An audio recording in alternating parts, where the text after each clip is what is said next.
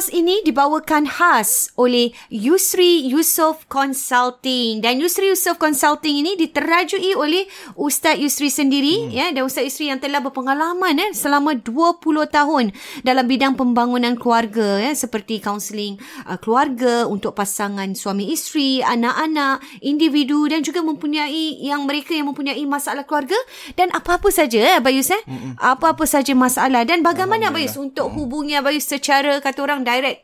Uh, untuk mungkin maklumat lebih lanjut, uh-huh. uh, para pendengar boleh hubungi saya melalui website yusri yusof dot com atau w w w dot yusri yusof dot com, Yusri Y U S R I Y U S O F F dot com, uh, di mana di situ para peserta, para pendengar boleh melihat uh, butirannya lebih lanjut apakah uh, cara kaunseling tersebut dilakukan, dilaksanakan, uh-huh. uh, perkhidmatan yang saya uh, kendalikan, insya-Allah. Atau anda boleh uh, WhatsApp sahaja. Eh? WhatsApp sahaja saya melalui nombor lapan sembilan empat sembilan empat enam empat dua, lapan sembilan empat sembilan empat enam empat dua. Yusri Yusof Consulting.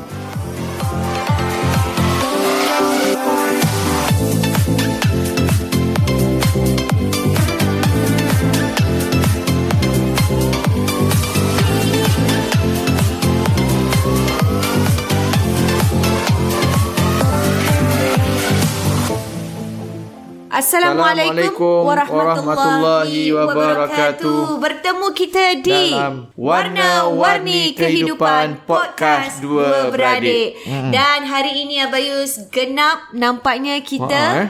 di episod yang ke lima puluh. Alhamdulillah. Oh, diam tak diam nah, kita start bulan Jun. Bulan Jun Abayus. sebelas Jun. Oh, sekarang ni bulan hmm. genap eh. Sekarang dah dua belas. Sekarang bulan satu. tiga belas bulan satu Ina, mm-hmm. maknanya dah tujuh bulan dah. tujuh bulan. tujuh bulan eh. Betul, lebih kurang lah. Lebih bulan kurang tujuh, lapan, sembilan, sepuluh, sebelas, dua belas, satu. tujuh bulan. tujuh bulan. Alhamdulillah, terima kasih bulan. Kami ucapkan kepada anda yang terus menerus menyokong Warna-Warni Kehidupan, Kehidupan Podcast Dua Beradik ini. ini. Uh, semoga lebih banyak uh, konten-konten dan dapat uh, yang dapat dihasilkan eh Abayus, insya-Allah. Doakan kita Doakan. terus sihat. InsyaAllah. Dan mendapatkan uh, kata orang sharing ha. yang lebih baik, ha. lebih banyak yang boleh mendatangkan betul, manfaat betul. kepada semua. Semoga kita terus sihat dan dan dapat terus menghasilkan konten-konten mm-hmm. yang baik dan berkualiti. berkualiti. Bukan kita je, termasuk kita punya ni lah. Ini dia. Eh, technician kita lah. Technician kita, ha, yang bertukar lumus selalu Abayus. Tahu tak ada dia susah juga susah, ni. Susah Abayus. Kita nak sekolah terus. Sekolah ni lepas ni. Dah buka ha. sekolah lah. Dan semakin sibuk Abayus. Semakin sibuk lah kononnya nanti. Tapi tapi kita akan cubalah sedaya dan upaya insya-Allah insya dan, dan anda semualah memberi hmm. kita, kita membakar nah, semangat kita Bayus. Sebab kita tak seperti sebab kita dah lima puluh tahun pula lima puluh episod episod ni. Kita tak seperti podcast-podcast lain lah kan, macam hmm. ada studio segala sebenarnya. Kita, kita simple je. Ha, seadanya lah Bayus. Kita, mungkin ramai tak tahu kita buat dalam rumah je nah. Dalam rumah. Kadang-kadang betul. kita buat kat office ni nah. Kadang-kadang di Sri Warisan H B tengok keadaan. Tapi dalam banyak keadaan sejak kebelakangan ni kita buat kadang di luar uh, di rumah Di rumah Marina mm-hmm. di bilik ataupun di ruang tamu lah. Mm-hmm. Dan Aa, boleh tengoklah gambar-gambar kita di Warna-Warni Kehidupan Podcast. Simple je kita punya Instagram. Alat peran kita, tapi alhamdulillah kualiti alhamdulillah. suara macam rasanya baiklah. Okay, baik boleh lah. dikatakan baiklah. Hmm. baiklah. Tidak puji, mendapat puji komen. Sendiri, puji sendiri maknanya. Hasil, Hasil daripada dari inilah uh, technician kita. Technician kita pun dia sentiasa cuba perbaiki. Ya, lah. betul. Dia cuba perbaiki. Dia juga ada uh, masa uh, menaik apa ni kata orang menambah ilmu-ilmu betul. dalam bidang betul. dia ni. Untuk buat pengetahuan kita ni rekod raw je. Betul. Kita banyak eh, banyak episod kita kebanyakannya hmm. hampir semua lain lah. Kita rekod sekali jalan je sekali jalan. Kita kalau macam tiga puluh minit lah. ni tiga puluh minit lah kita terus terus kita, kita tak ada cut-cut lah. Tak ada cut-cut nah. Jadi lebih mudah dan lebih kita, senang kita, lah kita, lebih relax. Sebab kita pun sibuk Ina. Betul. Kita nak jumpa ni pun susah. Ah, Bayus pun sibuk, ah. saya pun sibuk. Kita jumpa ha? sekarang seminggu sekali, kadang uh, dua minggu sekali. Uh-huh. So kita akan rekod dalam tiga empat episod dalam satu kali tu uh-huh. dan biasanya sekali jalan sekali lah, lah. kirakan tak ada dan kita editing pun, dan antaranya pun kita tak nak susahkan uh, technician kita, kita lah, lah. Ha. Tapi technician kita ni dia sentiasa upgrade diri dia upgrade diri ha, itu diri yang dia. penting Abayus dia akan ha. so saya so Abai tengok eh kenapa ni makin lambat ni, biasa Abai, biasa sekejap je uh, apa, nak, edit. nak edit masuk ni ha, asal lama saya asal lama je tak, tak ha. ada asal sesuatu tak, baru yang hmm, dia pelajari asal, asal ha. tak siap-siap ni sih ni baru belajar abang nak bagi bagus bagi bagus bagi bagus, bagus. Tak payahlah Syih. Terima kasihlah Yasin ya. Ah, sikit-sikit sudahlah. Tak payah. Alah kadar. Mungkin sebagai bapa yang pilih hati dah. Tapi dalam hati bagus juga. Tak ada. Tak ada lah. Bagi bapa yang pilih hati kira macam. Maknanya, sebab sebelum tu pun dah okey dah. Betul, kan masa betul. Dia belum tambah-tambah pun dah okey. Tapi, Tapi sekarang, pada dia dia nak sesuatu nak, yang lebih perfect. Lebih, lah. lebih. Hmm. Maknanya kadang-kadang dia akan catit mana yang macam bunyi-bunyi kurang tu. Dia kurangkan ha. bunyi ke apalah. Dia boleh hilangkan bunyi lah. Betul. Jadi kalau podcast apa pendengar dengar, alhamdulillah kita punya kualiti walaupun dengan setup yang sederhana ni ya. Feedback yang baik juga. Mm-hmm. Dan episod yang ke lima puluh Bayus mm-hmm. dan episod lima puluh kali ini adalah kesinambungan ataupun mm. sambungan daripada uh, episod yang ke empat puluh sembilan. Kita masih lagi siri D I Y ya, nah. D I Y tentang uh, proses tadi daripada kelahiran kemarin, anak, kelahiran, kelahiran anak, anak daripada mm. belum lahir, Bayus daripada ah. perut kemarin kita cakap, kemudian yang membaca Quran ketika membaca hamil, Quran dalam hamil tu, kemudian, kemudian mengazan kan anak yang baru anak, lahir, baru lahir eh? kemudian dan kemudian tahnik. apa lagi tahnik, tahnik dah kita sentuh kemarin dan kali ni Abayus ha. sambungannya kita akan cakap kita tentang kita nak sambung lagi Rina oh dan juga tentang nama, nama namakan anak juga bagi kemarin nama. So ada empat lah empat kemarin sebelum uh, lahir baca Quran mm-hmm. of course lepas lahir baca Quran juga ya, betul lepas tu kemudian uh, azan, azan melahirkan tu kemudian kita cakap tentang tahnik, tahnik dan, bagi dan nama. menamakan anak dan so, kali ni kita akan sambung kita Abayus sambung lagi na, tentang sunnahnya sunnah sunnah Rasulullah hmm. yang diamalkan uh, selain itu dah, dah dah dah lepas menamakan semua ah, ah, ini dia yang dilakukan cukur rambut Ina cukur rambut cukur eh? rambut tu cukur rambut ni memang eh ha, jadi cukur rambut ni memang satu perkara yang uh, digalakkan uh-huh. dan juga disebutkan uh, bersama-sama dengan cukur rambut ni juga ialah uh, untuk kita tahnik Ina dalam hadis yang sama juga. Okey. Jadi ada dua perkara di sini, uh-huh. cukur rambut dan juga tahnik. Tahnik. Ha, cukur rambut dan tahnik dalam satu hadis sebutkan bahawa uh, bila anak baru lahir nah kita akikahkan. Uh-huh. Ha, pada had- kita akikahkan disembelih padanya kambing pada hari ketujuh kelahirannya dicukur rambutnya dan diberi nama. Okay. Jadi pertama sekali kita cukur. Yang sama eh. Ya, betul, kita cukur rambutnya. Uh-huh. Dan bila cukur rambut tu banyak orang tanya juga, lepas cukur buat apa? Uh-huh. Cukur dan juga daripada cukur tu Ina rambut tu ditimbang Ina. ditimbang dan di uh, berdasarkan emasnya bah, uh-huh. apa harganya berapa Harga. daripada situ uh, kita dermakan kepada masjid ataupun badan-badan uh-huh. Islam ataupun kepada pihak yang berkenaan lah uh-huh. yang susah yang okay. susah orang susah ke apalah mm-hmm. hmm, kita buat sempena kelahiran jadi, anak jadi kita jadi itulah uh, signifikan yang kita perlu tahu eh cukur ha, tu rambut ha, untuk apa kenapa betul. Inilah timbang. Dia yang ataupun tak timbang timbang hmm. agak-agak lah daripada cukur rambut Yelah, tu lepas cukur lah. rambut, rambut kan Nabi galakkan ringan. anjurkan cukur kemudian kita sedekahkan lah lima puluh dolar ke satu dolar mm-hmm. agak-agak lah mm-hmm. ha, macam gitulah Ina dan cukur rambut Ina mm-hmm. pun kita boleh buat sendiri. Okey, macam mana tu Abis? Ha. Abis sebenarnya masa anak pertama suruh orang cukur lah. Uh. Anak kedua pun orang ke kak, buat-buat majlis. Ke kakak ipar yang cukur ke kita pergi kedai tak ingat lah cukur ni. Buat tak, majlis lah sedikit. Tak ada majlis tak lah. Majlis tak ada majlis lah. Simple-simple je. Uh-huh. Uh, yang ketiga kita uh, cukur sendiri lah. Cukur sendiri tiga, okay. tiga tu. Jadi um, so tapi tak profesional lah. Alah, kita alah. Macam mula-mula cukur sepatu separuh tak siap, lepas lagi separuh lain masa pula ha, jadi sebab cabaran cukur ni sebab dia bergerak-gerak Ina. Betul lah baby ha, kan baby ni dia tak boleh duduk diam mm-hmm. kan baby tak boleh duduk diam nangis lah apalah mm-hmm. jadi antaranya ialah kita kita ni suami isteri kan mm-hmm. ni suami isteri kita cukur rambut ni masa tengah menyusu Ina. Mm. Ha, dia susu mak Masya dia tu Allah. Mm-hmm. Kalau mak dia sepatutnya kita sendiri-sendiri kan mm-hmm. ha, dia tengah susu mak dia tu puting mak dia tu kita cukur rambut dia. Oh. Dia tengah air tengah sedap cucu-cucu. Yelah ha, jadi ha. dia tengah asyik lah eh. Ha. Dia tak tak taklah bergerak-gerak tak gerak-gerak lah comelnya. Gitu. Boleh bayangkan. Kita cukur rambut ha. dia.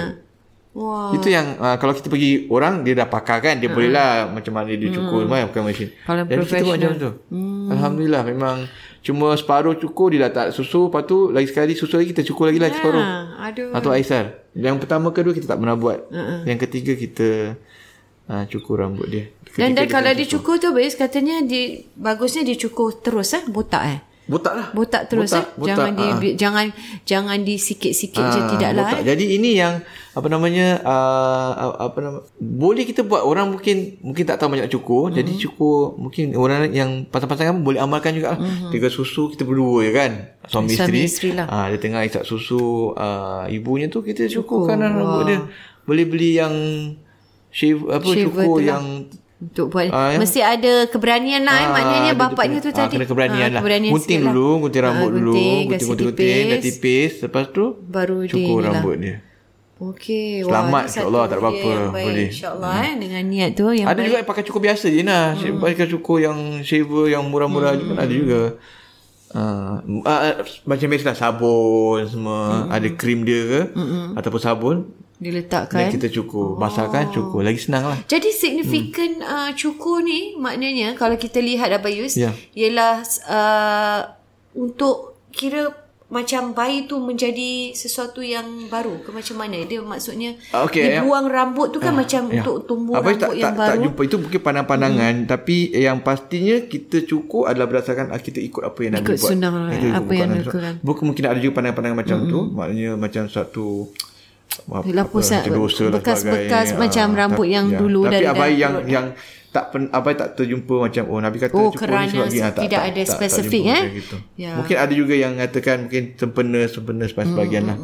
Jadi cukur sebagai menghidupkan sunnah, sunnah anjuran baginda Rasulullah sallallahu alaihi wasallam, sebab Nabi bila dia uh, anjurkan hmm. dalam hadis ini untuk kita cukur rambut hmm. budak-budak tersebut dan kita dermakanlah kepada masjid ke ataupun institusi-institusi badan-badan yang tertentu memerlukan, ah. yang memerlukan uh, kita niatkan sempena kelahiran anak hmm. kita yang baru lahir tu. Ya, ah. InsyaAllah. Mm-hmm. Itu adalah salah uh, satu eh tentang cukur rambut ni. Betul, yang betul. Mereka yang belum pasti boleh juga sebenarnya mm-hmm. dibuat sendiri mm-hmm. eh. Tapi kalau, kalau tak, tak yakin, tak confident, ke... suruhlah orang lain cukurkan ya, ke apa betul. ke. Ah. Eh, dan kalau nak buat ialah ada orang memang nak kasih makan-makan sikit hmm, eh kat keluarga hmm, dan sebagainya. Dan lepas so dia bukan ni, dia bukan inilah bukan sekadar uh, ada macam gunting cukit sikit-sikit uh, jambul kan. Ah uh, tapi boleh juga tapi lepas tu cukur lah. Cukur lah. Cukur lah. Uh-huh. Banyak-banyak biasanya. Ada orang macam ada majlis kan, potong jambul lah, ha, apalah, majlis selawat kan. Selawat-selawat kan. uh-huh. ke majlis zikir kan, kat masjid-masjid kadang marhaban ke apa ke. Dibai ke apa dia ha, semua gunting gunting gunting hmm. gunting. Syarat tapi dulu. lepas tu ah ha, lepas tu cukur lah yang sebab sunnahnya ialah cukur cukur semua, ha, cukur okay. semua.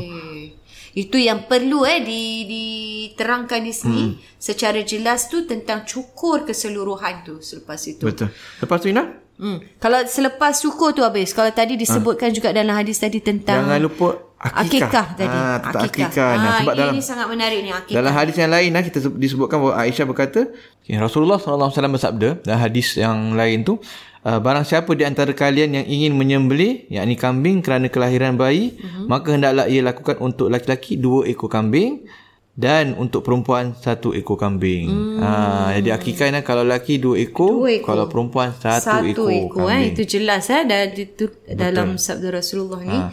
Jadi uh, anak lelaki tu dua habis. Hmm. Kau kambing, anak lelaki anak, dua, anak, anak perempuan, perempuan satu. satu. Ini ah uh, ini dia tak dibuat sendirilah.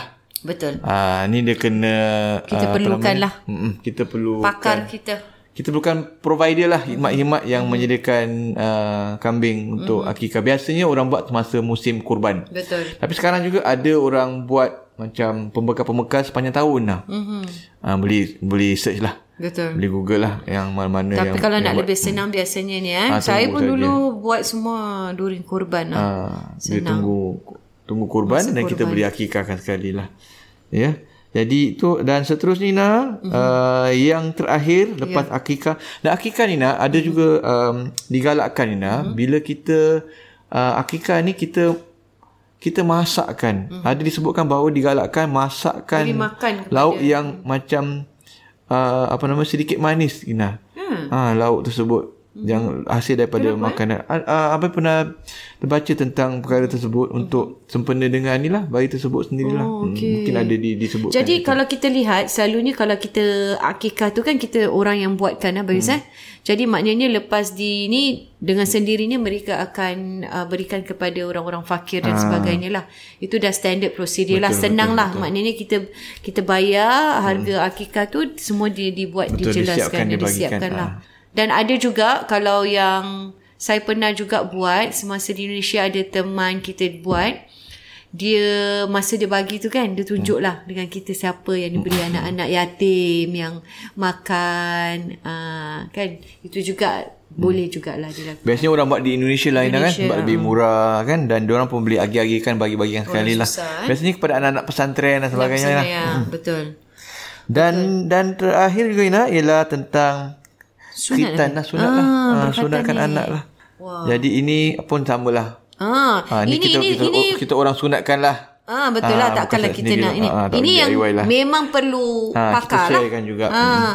Dan kalau kita cakap tentang khatan lah, Abang Yus, eh, hmm. ialah anak lelaki dan juga anak perempuan, Abang Yus. Okay, ah, ini, ini saya pernah hmm. terdengar ni. Hmm. tentang. Kalau tentang anak lelaki tu, dia memang, memang um, orang kata...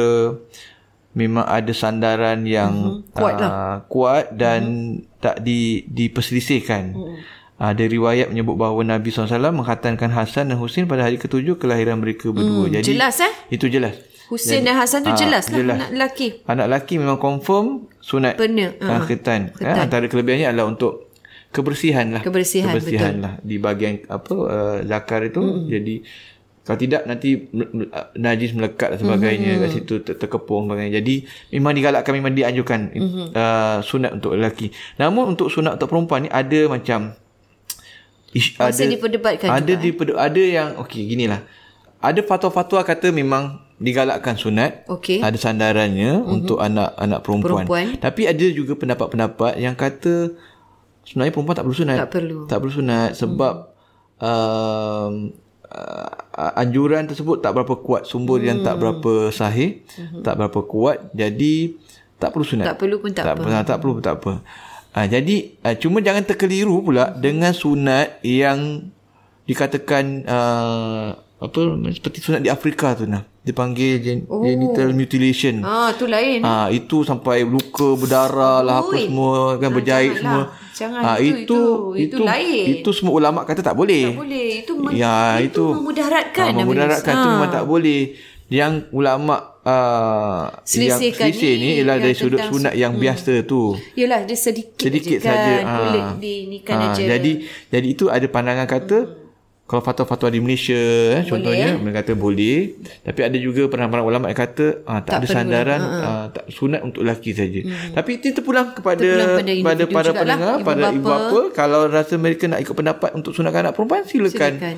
Kalau rasa macam ah, tak apa selesa lah, ada pandangan yang tak ni tak kuat lah, mm-hmm. tak nak sunat dan boleh, boleh juga. Eh? Ha, jangan jadikan dia satu inilah satu pergaduhan isu, pula lelaki bini eh. Ha, kalau mak, kalau mak nenek Mak kita, bapak kita uh-uh. nak sangat uh-uh. kan, pergilah sunat tu. Kalau sampai menjadi pergaduhan, uh, janganlah bergaduh pula. Nak pertahankan, oh ni tak ada sandaran ni, apa semua kan. Sampai ikutlah. Mak pun suruh sunat pun kan. Jadi sampai yelah, pendek kata bergantung pada ibu bapa lah. Betul, daripada hmm. dia, itu benda bersih kan. Tapi hmm. kan kita dengar sampai gaduh-gaduh, hmm. tak bertegur siapa. Mungkin kan? Boleh jelaskan secara baiklah. Ha, ha, kalau betul. Mungkin ibu bapa berkeras, ha, kadang-kadang ha, tak mau, ha. jelaskan secara cuma baiklah. Cuma mak bapak pun, mereka pun kena hormatilah betul. Keputusan anak tu.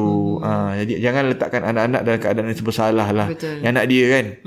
Bukan. Yalah, kadang-kadang ha, ibu bapa dia. dia jadi macam ofensif eh, ha, ataupun ha. sangat ini. Macam jaga pun. Anak kena gini, ha, kena gitu, kena yalah. Gini kan. Yang ha. ada dalam kita punya ha, betul, episod kemarin. Kan? Ha, ha. Wah, ini ini ini pun sangat menarik Abis yeah, eh, tentang yeah, yeah. berkhatan ini. Betul, Wah, betul. Jadi jelaslah di sini eh, hmm. mana yang perlu dan mana yang mungkin uh, boleh dan tak khitan, boleh. Khitan ya, berkhatan, berkhatan. Eh, kita panggil hmm. panggil sunat lah. Sunat lah senang hmm. eh. Jadi Abang Yus, nampaknya kita dah cover hampir kesemuanya ha. tentang sunat. Cakap pasal sunat ni, orang sunat kalau ni. Kalau lelaki tu hmm. usia kecil lah. Ah, usianya Abang Yus ha, ni kita belum usia kecil, kita belum sebab cakap tentang juga, usia. Ada juga orang yang sunat kerana usia besar. Nah, Abang pernah pernah Duh, tapi ha. itu lebih pada dulu-dulu tak Abang Yus? Ada sekarang ni. Sekarang pernah, masih ada, eh? Abang pernah ter, ter, ada terbaru ni hmm. ada terdengar ada orang yang sunat usia. Tapi kat Malaysia, Malaysia mungkin banyak macam hmm. itu. Singapura biasanya bayi-bayi lah. Banyaknya dah ha. dah bayi eh. Tapi bayi-bayi. Kalau dulu-dulu memang kita memang. dengar semua dewasa habis eh. Betul betul. Kenapa betul. Eh agaknya pada masa dulu tu mungkin dulu mungkin entah eh. Ha, kita tengok pada zaman ha. yalah ha. ada sester, Lap, dah dana ha. dah empat belas tahun baru nak sunat baru kan nak tapi sunat. Kalau sekarang ni kita dah tak nampak dah dah tak, macam dah tu. tak sebab bagus sunat masa kecil sebab dia masih bayi ya, betul. masih bayi kenapa masih bayi sebab dia tak makan makanan yang dia masih belum makan apa-apa lagi hmm. sangat hanya susu ibu saja betul jadi dia proses nak baik lebih cepat. Mm-mm.